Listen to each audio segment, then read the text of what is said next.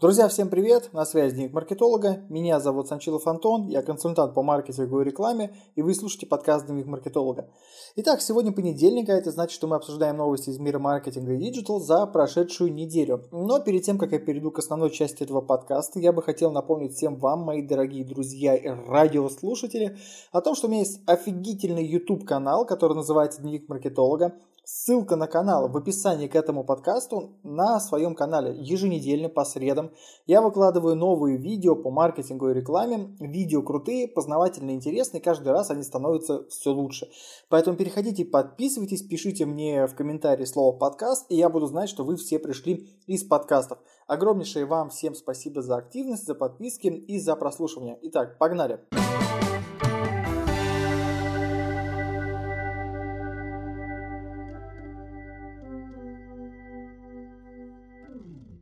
Facebook будет платить пользователям за записи голоса. Заработать можно целых 5 баксов, но это можно заработать только в том случае, если вы проживаете в э, цитадели капитализма в США, короче. Да, в Facebook есть приложение, которым, а, которое можно скачать на свой смартфон, если вы житель США, и там вы будете помогать Facebook тестировать те или иные новые фишечки. Сейчас там есть функция, в которой нужно записать голосом какое-то приветствие, плюс там пару-тройку имен друзей, Facebook говорит, что это нужно для того, чтобы нейросеть лучше обучалась голосовым командам. Дескать, они не записывают э, это проф... Э, к профилю пользователя, это не привязывается, просто это типа нужно для тестов. А насколько это правда, неправда, я не знаю, потому как у Microsoft не так давно был скандал. Связан он был с тем, что пользователи Xbox были вынуждены, даже не так, э, пользователи Xbox, короче, их слушали, когда они играли в игры, давали голосовые команды. Соответственно, это все записывалось. Microsoft тоже говорил, что это все для обучения нейросети, но все равно, согласитесь, это ни разу неприятно, когда вас прослушивают без вашего ведома. Хотя я думаю, что так или иначе все мобильные приложения, особенно соцсети, прослушивают пользователя. Пора бы уже, наверное, с этим смириться. А, глава Инстаграм рассказал, почему соцсеть запрещает фото с голой женской грудью. Наконец-то, наконец-то это свершилось. Адам Моссери в своих историях ответил на вопросы подписчиков. Короче, по поводу голой груди вот что он рассказал. Нейросеть не способна отличить, кто на фотографии. Это порнозвезда, у которой э, задница 36-го, не знаю, 45-сотого размера, либо 14-летняя девочка.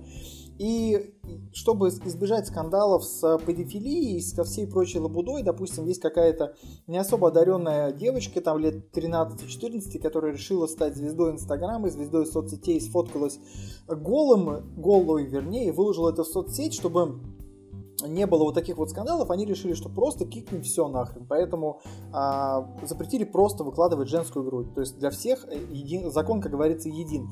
Я считаю, что это правильно, потому как э, действительно соцсети, они пока не настолько крутые, чтобы, чтобы прям понимать, типа, кто, чего, где, почем. Поэтому в избежание скандалов надо будет все убрать. Если они еще как-то цензурируют контент, связанный с голыми задницами, будет вообще круто, потому как если я захожу в свою ленту, у меня, чтобы вы понимали, я интересуюсь фитнесом, да, всей вот этой фитнес-тематикой, и если я выхожу в предложку, то просто у меня такое ощущение, что я самый заядлый любитель порнографии, потому что там просто пипец, что творится, и я даже не понимаю, как это вообще происходит, то есть я понимаю, что алгоритмы как-то работают на тему того, они отслеживают мои интересы, но я не интересуюсь таким количеством количеством голых задниц. Соответственно, как-то вот надо бы все это дело поправить. Я буду очень рад. Также еще, кстати, был один обнаружен баг, на, связанный с Инстаграмом. Дело в том, что одно и то же видео, загруженное с iPhone и с Android, отличалось по качеству, причем выигрывал iPhone. Э, соцсеть говорит о том, что этот баг, мы его типа устраним, но я не знаю, сколько он уж прям там серьезный был. У меня, кстати, телефон Android, я особо типа сильно не парился. А, Facebook запустил мобильное приложение Create Studio. Да, есть действительно мобильное приложение, с его помощью можно управлять страницами и анализировать эффективность. Но это с точки зрения типа VK-админ, только вот в Facebook. Кому-то, может быть, оно покажется полезным. Пользователи Instagram взаимодействуют с постами в 20 раз чаще, чем Facebook. Да, было проведено исследование, взяли за образец исследования брендовые аккаунты, ну типа там Nike, Reebok, Adidas, это все движуха, там Mercedes, BMW, и посмотрели, насколько активно себя ведет аудитория в Фейсбуке на этих аккаунтах и в Инстаграме. Пришли к выводу, что в Инстаграме все же активнее. Ну тут все очень просто, потому как э, Инстаграм мобильная платформа, люди все-таки за лэптопом проводят меньше, чем с мобильным телефоном. Так что тут все реально просто и понятно. То есть я ничего в этом такого сверхъестественного не вижу. ВКонтакте принимает заявки на VK Fellowship от авторов курсов по программированию. А, лауреат получит гранты в размере 120 тысяч рублей. Да, если вы программист и если вы кодер, то можете подзаработать денег. Я считаю, что неплохой такой а, куш можно с этого всего дела поднять.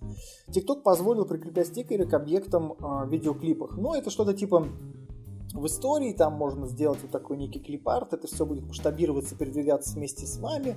Ничего нового с точки зрения какого-то там, не знаю, хай-тека, ничего нового с точки зрения там какого-то пользовательского интерфейса я в ТикТоке не вижу. Ну, типа воруют друг у друга какие-то фишки с Инстаграмом. Пока все это напоминает перетягивание канатов двух ленивых бульдогов. ВКонтакте подвел итоги 19 и план на 20 год. А, да, ВКонтакте действительно рассказал про итоги 19 они увеличили свою прибыль но опять же, по, там, по словам ВКонтакте, насколько это там реально, нереально, я не знаю. Да, честно говоря, мне как-то не особо охота считать чужие деньги. Ну, увеличили, рад за них. А, суть в том, что они хотят сделать из ВКонтакте супер приложение для России, соответственно, для стран СНГ, в которое внедрят кучу-кучу разных фишек, плюшек. Вот программу лояльности комбо, голосовой технология Маруся. Маруся это а, типа Яндексовская Алиса, только вот Маруся. Если сделают полноценную интеграцию с, не знаю, там, с другими функциями, я буду только рад. А, единый ID и там ВКП, ВКП, а, масштабирование других компаний. Короче, там очень много всех фиш, фишек, плюшек будет, они будут все это дело развивать. С одной стороны, это удобно, когда все внутри, типа, прикольно. Но с другой стороны, как-то все это немного уже напрягает, потому что все это уже перерастает обычное понимание соцсети в классическом понимании, как мы его привыкли видеть, и напоминает какого-то а, большого брата, который мы постоянно носим в кармане.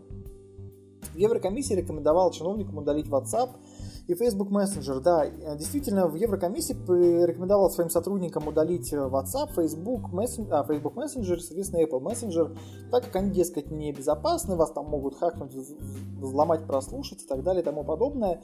И переходите на Сигнал. Сигнал это тоже такой э, мессенджер, который был придуман и разработан в 2013 году еще Э, бывший агент э, нацбезопасности Асашай Эдвард Сноуден, ну, я думаю, что вы знаете, кто это такой, рекомендовал использовать этот мессенджер для общения вместо телеги и WhatsApp как более безопасный. А, я могу сказать так, что нету безопасных мессенджеров, приложений, тыр-пыр, 8 дыр. Все это дело ломается, у всего есть баги и так далее и тому подобное. Главное, что? Главное, не отсылайте никому свои голых фотографий, все у вас будет тогда хорошо. Так, идем дальше. ВКонтакте представил новый магазин для e-commerce. Да, ВКонтакте выкатил новую версию магазина, магазин 2.0. А, сделали они его более удобно с точки зрения юзабилити, более удобно с точки зрения e-commerce для загрузки товаров и так далее и тому подобное. Штука прикольная. Я, например, этим, этим пользуюсь. Пользуюсь как сам для продажи своих цифровых продуктов, э, готовые решения по маркетингу и рекламе. Также пользуюсь для работы с клиентами. В общем, я могу сказать, что я очень рад. Это реально удобно, особенно когда нету сайта, особенно если там сайт что-то залагал или на нем какая-то ведется работа. Проще перегонять трафик туда, там тоже все это прекрасно работает и можно делать достаточно хорошие продажи.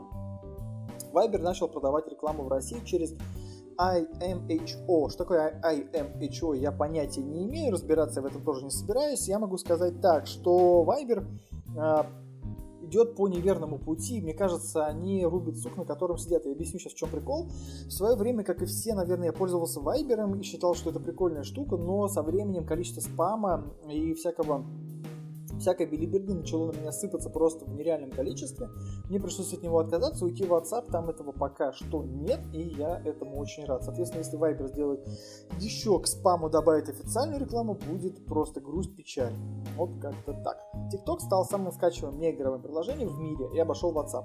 Ничего удивительного я в этом не вижу. Дело в том, что WhatsApp, во-первых, скорее всего, у большинства людей уже установлен давно, в этом нет ничего нового. Во-вторых, кто скачивает ТикТок? По всем вот этим статистикам ТикТок в основном скачивают молодежь и дети.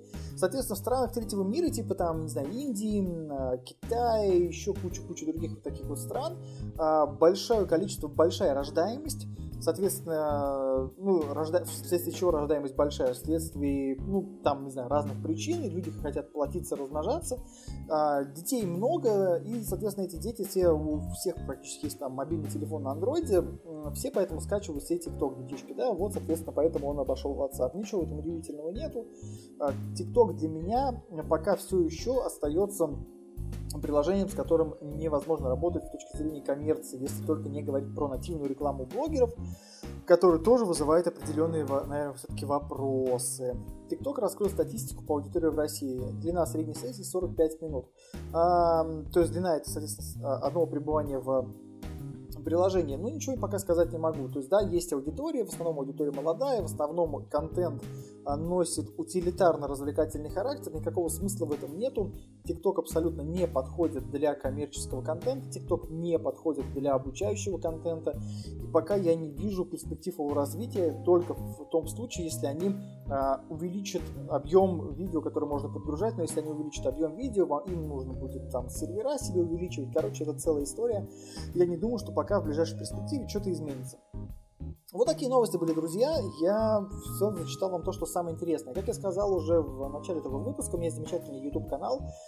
И сейчас я его развиваю в белую, то есть я тестирую разные способы. Я нашел, уже, уже нашел несколько прям реально хороших инструментов рабочих, которые позволяют мне не спеша привлекать аудиторию. Сейчас я тестирую новые инструменты в этом месяце. Соответственно, тоже будет что рассказать.